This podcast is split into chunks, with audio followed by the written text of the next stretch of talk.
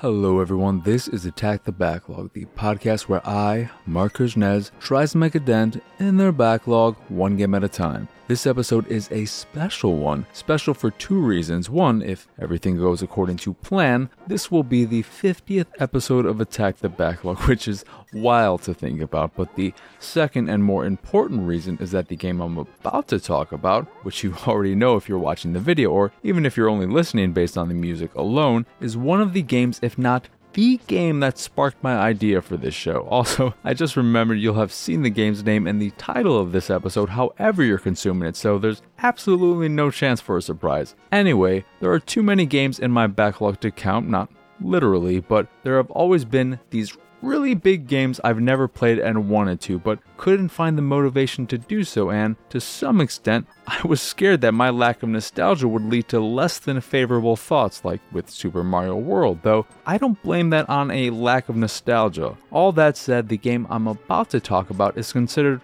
one of the greatest games of all time, and while I may not agree with that, I do really like this game, and that game is, without further ado, except to say further ado, The Legend of Zelda A Link to the Past. Now, like I said moments ago, I really like A Link to the Past, but I don't love it, and it's because so much time has passed and games have come out since that have refined certain aspects of the game, and it's impossible for me to overlook such improvements as someone who didn't experience the game when it originally came out. I'll never know, but I imagine if I played it back in the day, I probably would have been head over heels for it and wouldn't be surprised if I ended up putting over 100 hours into the game, but that wasn't the case, so I'm here as someone who just played and finished A Link to the Past for the first time, and I'm excited to talk about it. What surprised me most of all was how forgiving the game could be. Even though there are frustrating aspects and one frustrating boss, I'm looking at you, Mothula. Honestly, Mothula is such a garbage boss that takes the creativity found in other bosses and throws it out the window, going for crazy over creative with a floor that moves, spiky blocks that come at you from all directions, and a giant moth who spits out a spread shot of fireballs at you. So much is going on during that boss fight that there's no time to think, and if any moment could have gotten me to quit the game entirely, it was that boss fight.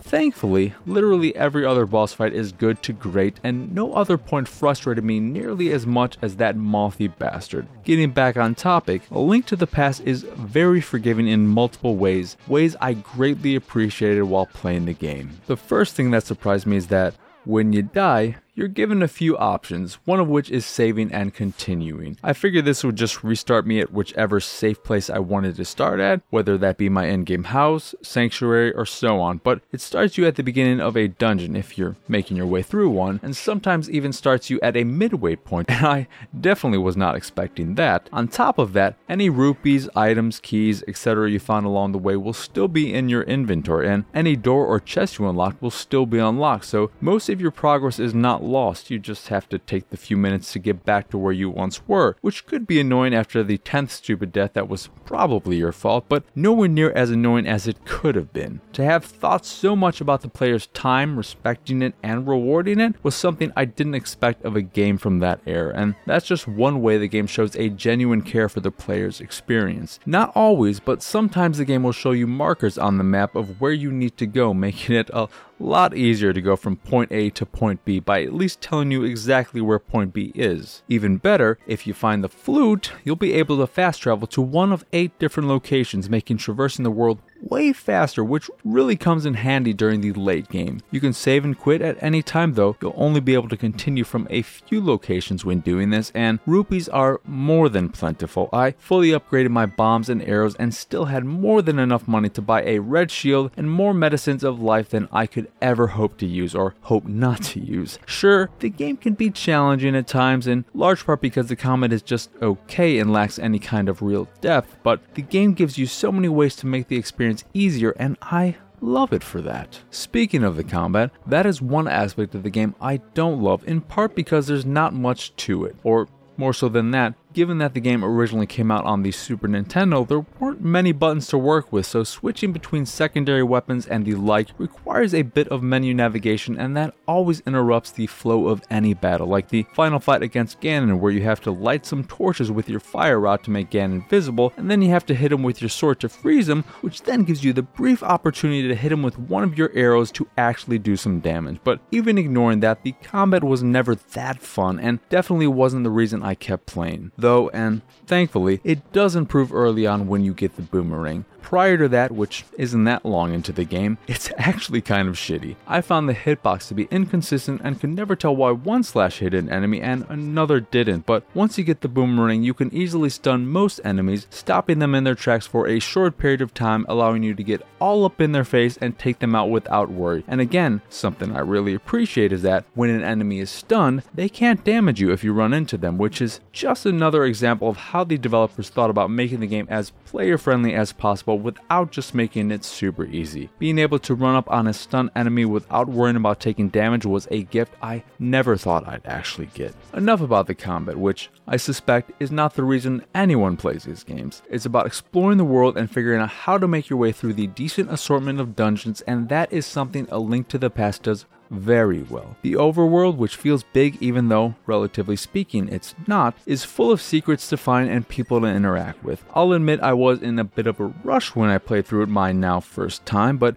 even so, I still found a lot of hidden caves and the like, and those moments were always exciting, thanks in small part because of the little musical chime that plays whenever a secret is found. If I had this game when I was a kid, I would have explored every single nook and cranny no matter how long it took me, and it sure doesn't hurt that you get to hear that wonderful overworld theme while exploring said world. Also, when you think you've explored it all and might be done with the game, you quickly learn that you're nowhere near finished and a whole new world shows up, minus Aladdin and Jasmine. I am, of course, talking about the Dark World, a dark version of Hyrule that changes up the geometry a bit and adds its own collection of secrets to find and dungeons to explore. Now, this wasn't a surprise to me, but if this part of the game was a well-kept secret back in the day, I can only imagine how amazing it must have been to think you were done with the game, only to realize you're only halfway there, if even that. The Dark World is like a sequel built directly into the game, something that feels like it would be DLC or a standalone expansion these days, and it adds an extra layer to Hyrule that makes exploring and learning about it much more interesting.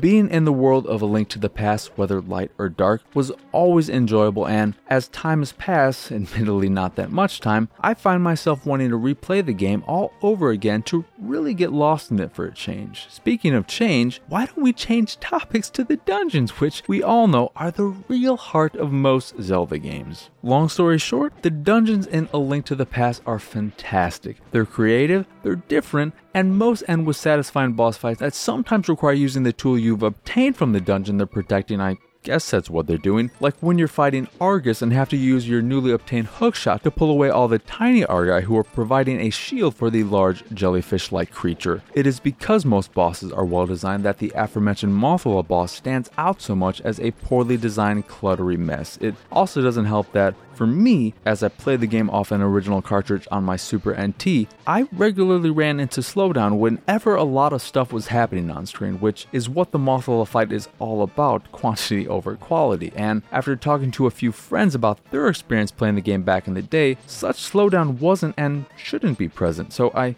guess I'm just lucky like that. But I loved exploring every dungeon. It's what I looked forward to most in the game and what kept me pushing forward when a boss or an excessive amount of backtracking made me want to retire early. I want to reiterate something. As soon as you can find the flute, do it, because I'm confident most everyone will get to a point in the game, no matter how much you're loving it, when you'd really like the ability to just fast travel through the world and get your ass to one of the dungeons, or at least near one of the dungeons, sooner rather than later. And if you ever find yourself stuck with no idea of where you need to go or what you have to do, just look around the environment a little closer and you may spot a sign or a person who can help, and you should never be afraid to get by with a little help from your friends, even if said friend is surrounded by a bunch of beetles who are coming together to help each other after seeing her standing there and being the great adventurer you are, you won't be able to just let it be, not when they're messing with your good friend Eleanor Rigby.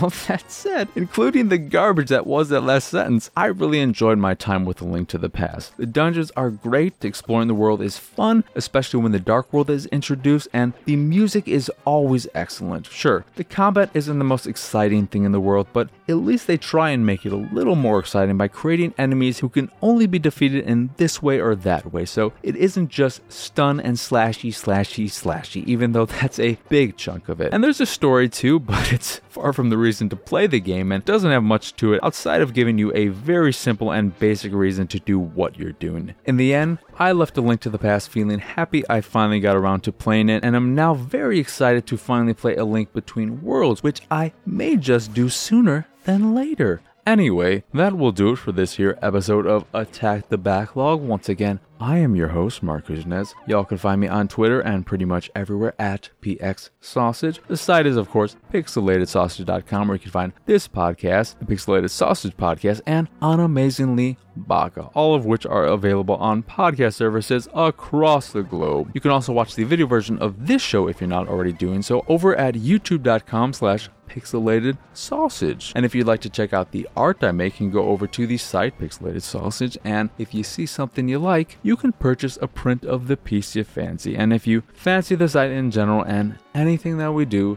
please go over to patreon.com/pxs and support us that way. As always, thank you for watching or listening. I hope you enjoy this here episode, and I hope you have a wonderful, wonderful rest of your day. Also, if you've seen all 50 episodes of Attack the Backlog, thank you from the bottom of my heart. It truly means the world to me, even if I may have poo-pooed on one of your favorite games. I'm sorry, I'm, you know me, I'm the person who just doesn't like a lot of stuff. I can't help it. I wish I liked things. I'm just a big old curmudgeon. I mean, I'm a tiny little curmudgeon. Anyway, again, thank you and have a wonderful rest of your day.